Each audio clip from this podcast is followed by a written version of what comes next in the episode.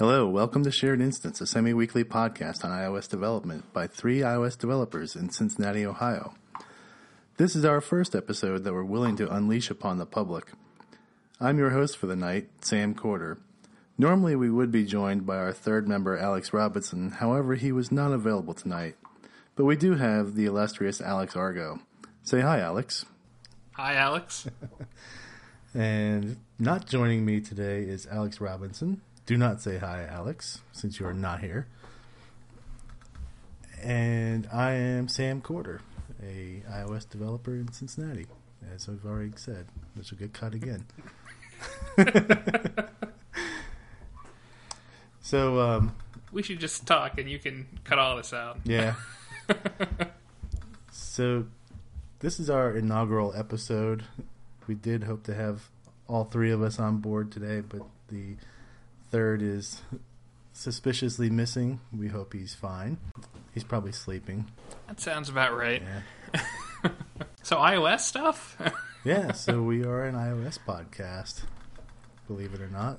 Supposedly. Yeah. Although we have a few things probably not so appley to talk about tonight, but iOS in general, just uh, our experiences in the developer world and how we relate to things going on out there. So I think uh, one of the things we wanted to talk about today was the announcement by Facebook. Yeah. Yeah, that's that was very, very interesting. Uh, apparently, you know they've they've been switching some things up for the world of JavaScript developers with React.js, uh, and seems like they're taking that uh, into native land. Should be should be very very interesting to see how that plays out. It seems like a really cool framework that I think a lot of JavaScript developers are very happy with. Yeah, I think the React stuff it's gotten mixed reviews out there in the JavaScript world. I think one of the big complaints, and they talked about that in their little keynote, was how it embeds markup inside of the components, which on the surface I think sounds really backwards, as they've said. Yeah, it sounds like a legit- legitimate complaint, that's for sure. Although I think even the say like the Google's Polymer stuff does that. Yeah, it seems like they, from their point of view, the the big difference between uh, kind of you know React JS and maybe other UI frameworks for for JavaScript, or it's it's more of a declarative. Uh, Yeah, when I hear React JS, I I think of Reactive Cocoa first off the bat, and having signals and subscriptions and pub sub type things. And I don't know if I got that out of the talk. Did you? Um, I, I wonder. I, I don't think I I did. It, it seems like their main point was, you know, everything's immutable and declarative, and uh, you know that's that's the reason why it's better. But I don't think just in the the two talks that are out there, they got deep enough into it so that you could see that stuff. And I haven't used enough uh, React JS in general to know, you know, how how, all of the all of that stuff that you talked about works. Um, I guess kind of the the hook that they have is the what they call the learn once, uh, write anywhere thing, which is yeah. you know a little bit different from the the whole write once, run anywhere. You know, silver bullet that you know any any person who's paying for a bunch of apps to get created sounds awesome to them, but then you get a horrible user experience. The cool thing about React Native is that you're actually drawing native views using native navigation on all the platforms, and that's that's the thing that kind of makes me excited. Even if it maybe I haven't delved into it enough to see some of the things that you like about Reactive Cocoa in it. Yeah, I was actually interested just maybe seeing how to call it from Objective C and seeing how well that might work. But I didn't, in true demo fashion, I didn't see like the separation of concerns. It was all here's a bunch of UI stuff and here's how you put color on things and, and that was cool. The the whole idea where it, it called out into a Node.js server and that's where the actual logic was running and they could reload the program on the fly real simple. Just make a code change save it and it's updated in the ui that's pretty cool. Yeah, and uh, one of the, the other things with uh, it actually being all of the UI code native is is that you won't get that that crappy user experience, and it seems like it'll be a lot quicker to develop because of all the you know the things that you just mentioned. Right. But then they said that the JavaScript core is running on a background thread. I'm assuming or making some assumption that they're maybe using the async display kit stuff in there as well. I think I've read other places that that is what they're doing for that. There was like a caveat that they mentioned in the talk as well that anything you needed to do needed to be asynchronous if you were doing anything on the JavaScript side as well. So that would stop you from using, if you were a JavaScript developer mainly, certain APIs like the the local storage. I think is a synchronous API, mm. or just maybe plugging in straight into core data. I would imagine you can do do that. Uh, like like you said, though, we haven't really seen how it interoperates with Objective C. Yeah, I'm interested. Not from a JavaScript perspective, though. I still can't get past that language. From someone who hasn't done much Swift, uh, it seems pretty much like JavaScript and, and Swift are pretty similar in terms of my want my want to, to use them. I think we just killed off any Swift listeners we might ever have. it's possible. I'll probably have to suck it up and learn Swift at some point, but it's really it's not high on the top of my priority list, which is kind of weird because I used to be all about jumping into whatever the the new thing is, and uh, you know, just since I've been working working for myself, it's it's like oh, there's a lot of there's a lot of cost for doing that. Whereas when I was working for somebody else, it's like, oh yeah, it'd be awesome if you'd pay me to learn this new thing and make all these mistakes while I figure it all out. But yeah, when I was, like, a, oh. when I was a full timer, I felt the same way. It's like, oh okay, I'm going to spend a couple hours a day learning this new thing and try to apply it to my job and uh, while I'm at my job learning this stuff and then I became a contractor and now I feel like I need to provide value. Probably a harsh thing to say for full-time employees out there. Well, but even even then, you know, you can find a, a gig where they hear there's something new and cool to use. I, I've heard of other people who are consultants who are like, oh, it has to be with this new thing. So learn this new thing and figure it out. that may not be super common, uh, but yeah, no, I think it does happen, and, and, sometimes people are just glad to have a senior developer rather than a senior iOS developer. They'll, yeah, they'll settle for the lesser of two evils. So, uh, one one thing I was I was curious about with uh, with the React stuff, I thought it was kind of interesting how they talked about their their layout engine. Um, and, and they basically talk about how they basically created it. I think the exact words they used were extreme test driven programming. yeah. Where they're mutate taking their test data and mutating it randomly and then comparing it to a browser to, to to make sure it actually passes the tests. Yeah. I think that's a great idea. It sounded like it would be a fun idea. experiment to do. and it's not like there aren't other frameworks in other languages where they don't mutate your data. There's there's ones for Ruby that'll definitely mutate your data and slam your test with whatever they can. We just don't have that in iOS land yet. Yeah, another one of the concepts they talked about that I wasn't super uh, familiar with. Maybe maybe you know a little bit more, but is the virtual DOM. Does that mean anything to you? I, I kind of cobbled together what I what I think it means, but I'm not sure about the virtual DOM. I, I've been boning up on the Google's Polymer stuff lately, and the new Chrome browser it supports a shadow DOM, so they can do DOM manipulations against like a fake DOM. But I don't, I don't think it's the same thing as their virtual DOM. I think that's more of something they've coded up in in React. Well, I think even even in JavaScript, they they call what they do a virtual DOM, so it may be the same thing. But I, I think the gist of it is, you know, you have this. Whenever you're you're evaluating the the the current state of something, um, you're doing it not with you know the browser DOM and JavaScript or the actual view hierarchy in iOS, but they're doing it, uh, you know, with their own objects in a asynchronous thread, and then they just do a essentially a diff between the current uh, view state and the last view state, and that that's how it actually translates to the actual DOM. So that you're not like calling change the color of this thing when this happens. You're you're saying this state has changed now, and and go ahead and sync up. go ahead later. and make this happen. Yeah. Yeah, and I I've looked at the async display kit stuff a little bit, and it has this idea of different nodes, and that you would make your changes to those nodes. So that could be related. We're definitely not the experts on this one. Clearly. But- It'll be interesting to see when there's actually source code out there and we can try it out ourselves and get into some of the more complicated scenarios. Um, Yeah, I think that 'Cause- the announcement's only what four days old right now.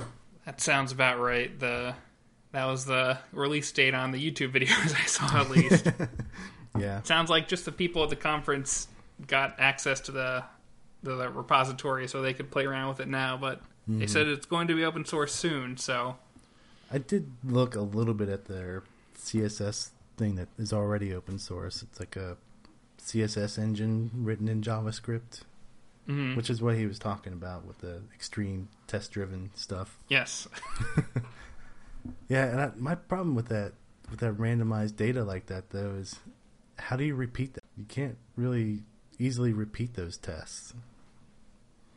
Well, you could always record whatever the seed was you you used, and if there's some test that fails, you can say, "All right, I've got this seed. I want to make sure I test against," or something along those lines. I I would imagine that it eventually it's going to hit all of your possible test cases anyway. Yeah, I have a we have a similar problem in in the apps that I work with, in that there's some randomized data that that starts all of the apps off. It's a card game, so uh, we actually you know do some of that stuff because it's a pain in the butt to test when you don't know what your your data is. So we have some ways to inject some some random seeds just to to get some reliable test data. But Yeah, I remember people used to pass around free cell numbers. they type that into their game number Yep. for free cell. same, yeah, it's the same general concept that that we use. So you got free cell on the App Store, huh? Pretty much, yep. Yeah, so yeah, it will be interesting. I think the guys over at like Appcelerator that are writing Titanium and stuff, they are probably going, "Uh oh, what now?" yeah, I, I, I've got a feeling that most people have kind of gone gone away from the consumer facing hybrid apps, anyways. Uh, but if this if this isn't something to to get rid of it, then I don't know what else Saying it would be. if this fails spectacularly, then it'll set back hybrid for years to come. Yeah, it was, kind of interesting. I read a blog post about what I hate about uh, React Native, and that was essentially, you know, what they were saying is that you know Facebook is was you know a strong ally of of hybrid app development at, at one point, um, and they pushed a lot of the technology forward for that, and now they're kind of in a place where they've said, yeah, good luck with you guys. You know, we're we're, we're moving on from this, and we we want all the JavaScript developers that we can find uh, to come over here and forget all that hybrid stuff. Well, that's hybrid from a, a WebView PhoneGap like solution. Yeah. But the Titanium stuff, that's actual JavaScript executing against native code with different bindings. Right, but it's But- it's still garbage though. Well, yeah, they do. They do have this kind of like virtual layer between you and the actual API, and yeah, they they. I mean, the difference is kind of the write once, run anywhere versus the the learn once. You know, on on Titanium, it was some abstract UI layer that you know is just subpar because it has to work the same everywhere. and doesn't. Yeah. and does well it it does the best it can but that makes it crappy everywhere it doesn't make it good anywhere so Right, and then there's the performance on Android. Their JavaScript engines have just been terrible in the past. yeah the, the react guys made a big deal about how you know all the javascript was running asynchronously so you could leave the main thread alone um, and that seems to be necessary to, to keep things running smoothly.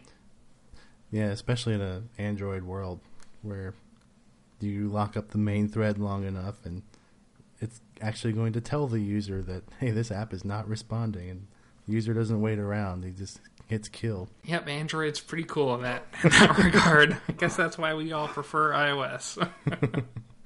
i don't know I, I flip back and forth a little bit but my my primary driver is still my iphone So our other topic we were going to hit tonight all the talk these days about the shape of the app store and the the profits that people are making yeah, it's definitely been interesting. There's been a lot of people uh, sharing lots of information that they haven't previously. And at first, it seems like it started about six six months ago, and it was all the doom and gloom stories. Like I, you know, I quit my job and I went out on the app store, and six months later, I've given up and well we saw one of those at our local cocoa heads meetup we did. I think his name was Ben with Okie Doke Software. okay I don't know if we have to cut this out later. We'll see.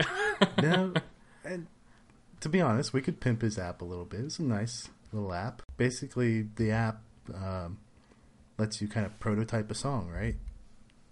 yeah. Lay out the lyrics and everything. We'll put notes, put a link to it in the show notes because he was a nice guy. Yeah, it's a good. It was it was a cool app that he spent lots of time on, and yeah, Definitely. there's there's lots of stories that that just I, I guess the point of them is they go to show that you can't. It's not a gold rush anymore. You you can't just put out an app to uh expect everyone to go download it and and use it and you know go retire on your island and in the Bahamas or whatever. Uh, but yeah. uh, recent, recently, at least, uh, we've we've had some, you know, some su- success stories too. Uh, we had uh, kind of the Monument Valley people share their numbers, and they're making you know millions of dollars. Uh, we had Marco Arment share his numbers for Overcast, and not that he has to care about money, but he's he's he's doing you know pretty well uh,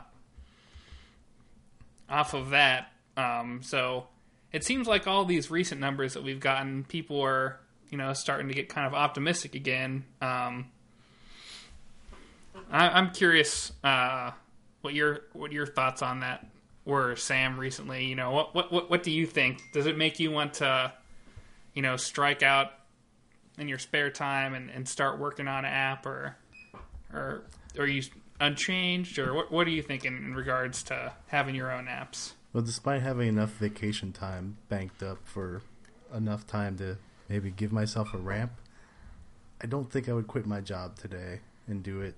I really think you need a business model. It's not about the app anymore. Sure, there's going to be the Flappy Birds that'll take people by storm and then die, but you really, for sustainability, you're going to need a business model, and that is not putting out a new version of your app every six months or a year, or putting out a 2.0 that you have to go and pay a separate fee for. I really think you need some kind of recurring revenue. Yeah, and I don't know if anyone. I guess maybe people tried it in the past, but I don't think many people would advocate, you know, just quitting your job, making an app, and uh, going, going, just going for it all in. Although I think the the manual guy actually did that. He he took six weeks to to make the app, and you know he's he's making you know over a hundred thousand dollars uh, off of it so far. So it it does still work sometimes. You got to get really lucky. Uh, one of the things that was kind of interesting to me is I was looking at the, you know, Charles Perry put some of these numbers together in, in a blog post he did on his his blog, and it shows lots of money being made kind of up towards the the top end of the app store, and and not much down at the bottom. And I guess for me personally, that seemed kind of depressing. You know, it's the the thousand people with the best apps are the people who are making enough money to survive, and that's assuming they can kind of stay at that spot in the grossing charts every day. Right. Nobody's going to be on that chart in that same position for an entire year. Yeah, and it it seems like a depressing thing to to me, I guess, just because uh, m- maybe I have a somewhat unique perspective on that. In that uh, I show up nowhere on the top grossing chart, and uh, still uh, I, I can make a, a good enough living off of my apps. Um, and I thought it was it's something that's hard to capture, especially in the data that that people are sharing, because uh, you know if you get just just so everyone knows, my my app is uh, free, and most of our money comes from ads, so uh, it's kind of a different different revenue model than either doing in-app purchases or or app sales and that that data is not captured at all in the graph. So yeah, even things like they said Dropbox, free app, but mm-hmm. definitely not in the top grossing because it's a free app, but is certainly doing well. Yeah, uh, and you know, I get my cut taken from that company instead of Apple for for some of that money. Um, and it's kind of surprised me that Apple hasn't tried to get their their cut in on the ads ads yet. Um, maybe that's coming. Uh, we'll see. But well, wasn't, uh, wasn't that iAd back in the day? Well, they have iAd, but they kind of uh, didn't didn't go in on on iAd. They tried to make it like the the premium advertising platform, so they basically couldn't. So not many people can get much money out of out of iAd, but there's lots of other ad networks that, that you can use. But um, one kind of interesting point on the graph that I thought I'd like to throw out is that uh, if you look at kind of the the curve uh, on on uh, Charles Perry's blog on his his post, basically uh, the one data point that I have for my apps is that I'm on the kind of top part of the of the curve that's on there. So I'm definitely not in the top 1,000 grossing apps, and I I think maybe every once in a while, like one of my apps will make it into the top 1,000 free, uh, but maybe only like a couple times a year or something like that. So uh, there is money to be made, and uh, it just shows to me that there's there's more opportunity out there just in the kind of what you get from the top grossing apps, kind of like we were saying with Dropbox and you know all these other kinds of apps that have other ways to get recurring revenue. Yeah, ones with a somewhat of a business model. I mean, your business model is selling ads while people are playing a game. Yeah. And yeah, I think this is not really representative of the overall ecosystem. And it can be a little bit misleading if you think, oh, I'm going to get in the top 1,000 and stay there for an entire year and make, you know, $60,000 or something. Mm-hmm. That's maybe not going to happen. Well, yeah, and I, you know, just how I started off, it was, you know, four or five years ago, but uh, I didn't, you know, go ahead and quit my job and then uh, just say, all right, this is it. If I don't make it, then I'm done with, with making apps. I think your um, wife would have left you. yes, my, my wife and, and my kids would not have been very happy, but uh, it was something I did on the side and did it for a very long time and, until it, you know, the recurring revenue built up until it was, you know, to the point where I could comfortably quit my job. Um, and I guess I would probably recommend kind of taking that path if, if you if you have some spare time. yeah. Not that everyone has lots of spare time, but well, it's a matter. It's it's it's a matter of being able to sit down and just dedicate some amount of time per week, and that's not always easy.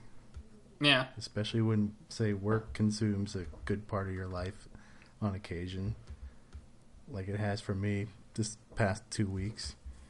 Yeah, but I mean, even if you know you're, even if you're one of those people who went all in and then gave up after six months, maybe that was too early. Maybe you should have, you know, taken on some consulting work or, and kind of, you know, keep continue to update your app in your spare time, because hopefully there's not as much work to be done. And you know, if you if you have some patience, maybe you you can kind of make it out with with a more of a success in your mind.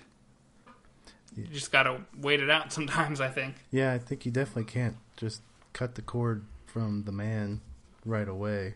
It's got to be slow and gradual and yeah, you're going to have to put in a lot of time.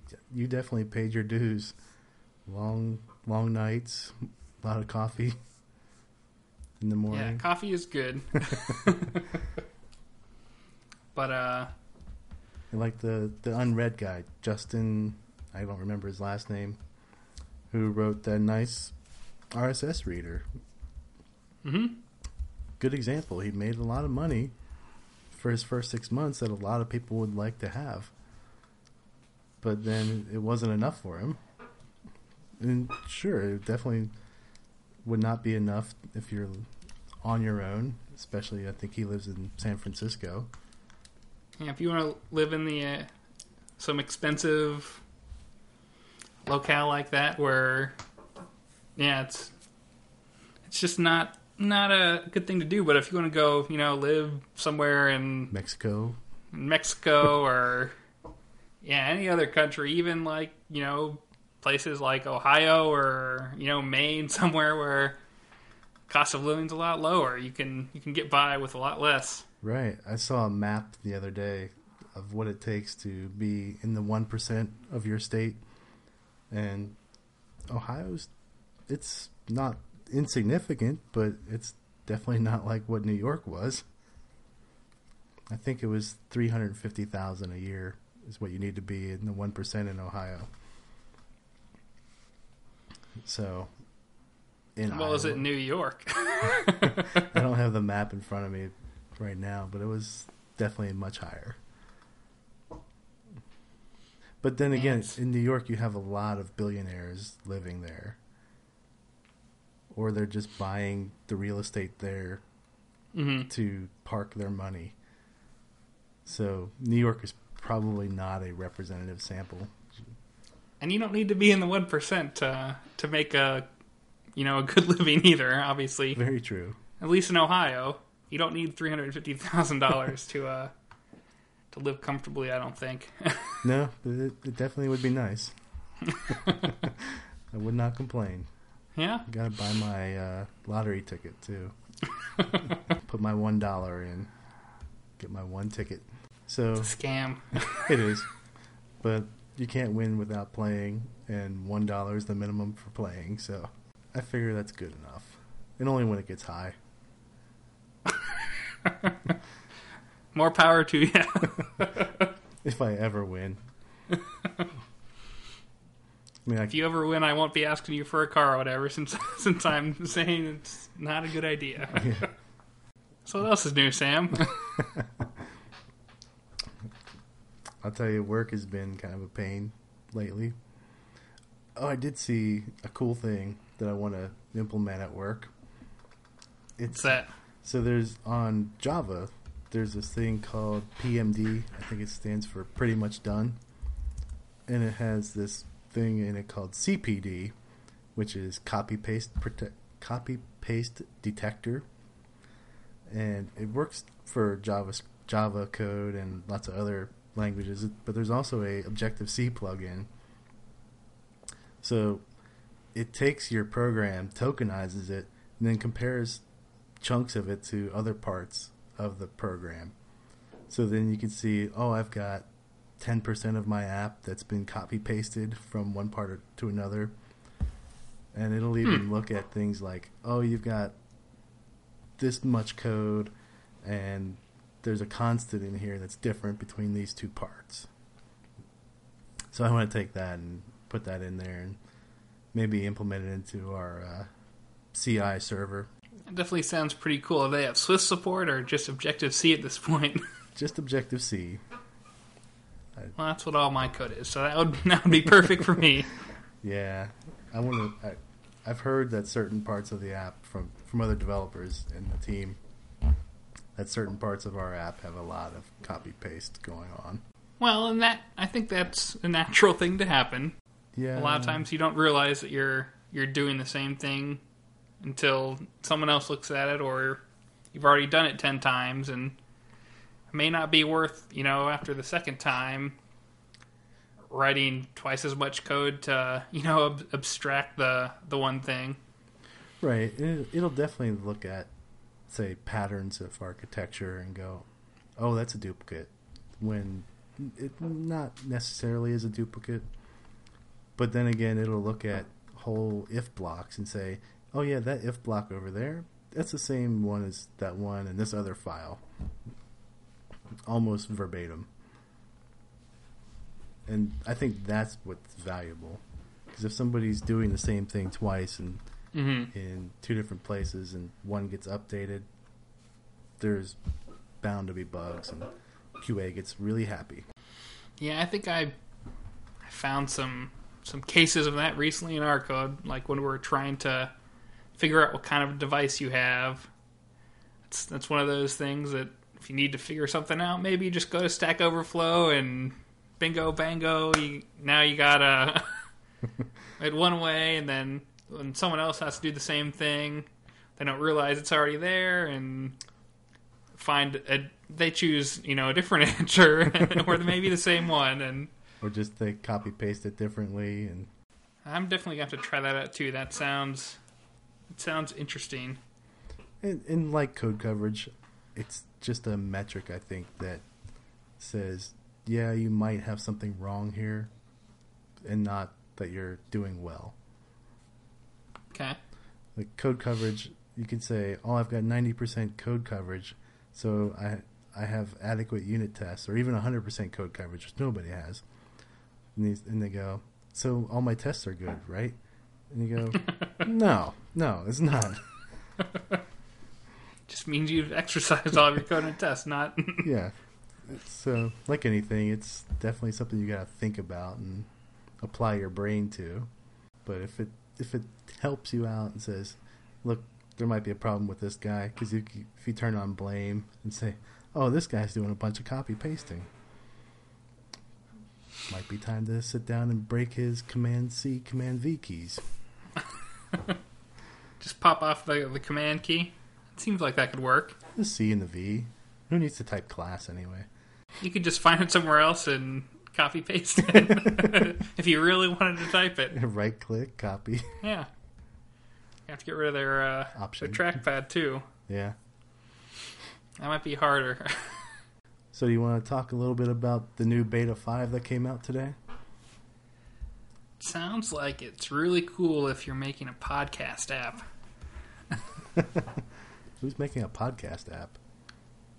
I don't know, lots of people, not me, Well, but uh, podcast listening app, maybe. right, yeah. It seems like the biggest change is they added a bunch of basically hooks into uh, the the now playing control center that's that's in WatchKit. So, uh, and basically anything you're doing that that that plays audio from your app, uh, you can can now tie into that, pause it, start it, put more information on there or whatever. That would be cool. Personally, I've been a little worried when WatchKit came out. It, I guess it was more than what a lot of people were expecting, but it was probably less than what I was expecting. And I was expecting to be able to do full blown apps in this thing. I think the battery life is going to be so horrible that we're, we're going to need to to give it some time before we we tax the the battery enough to, to do full blown apps. It's probably good that it's limited right now, or else your your watch would be dying an hour into putting it on. Yeah, well, people playing their Angry Birds on their on their watch and then wondering why they can't tell the time anymore. That's not Yep. a good experience. Maybe the Apple Watch 2 will help out with that kind of thing. It could. We'll we'll have to we'll have to see, but I think it's probably good to be given the limitations we have because that's kind of where we started with even you know iPhone OS back in the day was here's what you can do. You want to do background stuff? No, you want to copy paste? I don't think so. Figure out how to make useful apps without that, and I I think that helped a lot in the early days. I guess Pe- Have people focus Back then, I make cool stuff. back then I had an Android phone, and I used to love to troll my iPhone friends. hey, look, I long pressed, and what's this say? Copy.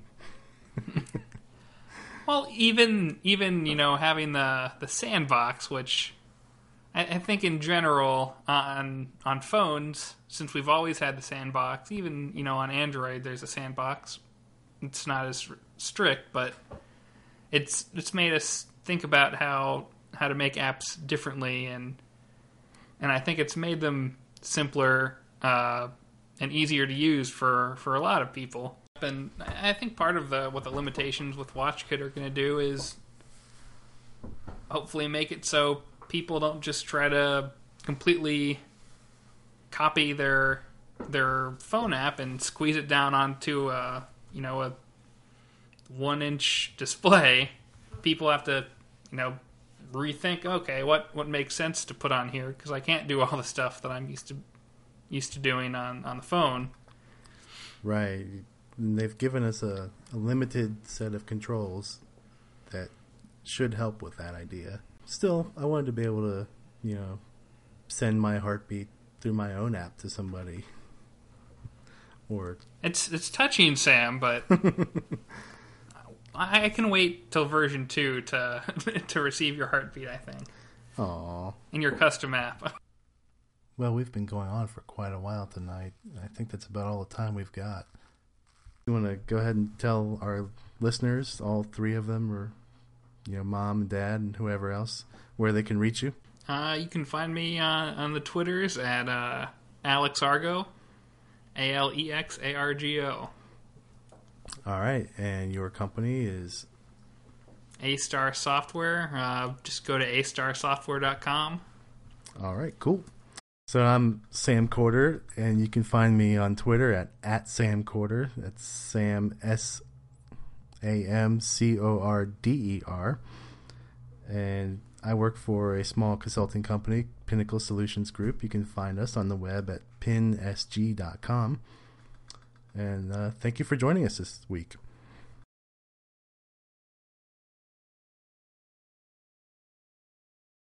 Yeah, we'll, we'll just cut this out and post. You know, podcasts always say that, and they never do. Are we actually going to air this one? I think we should. just fade to black.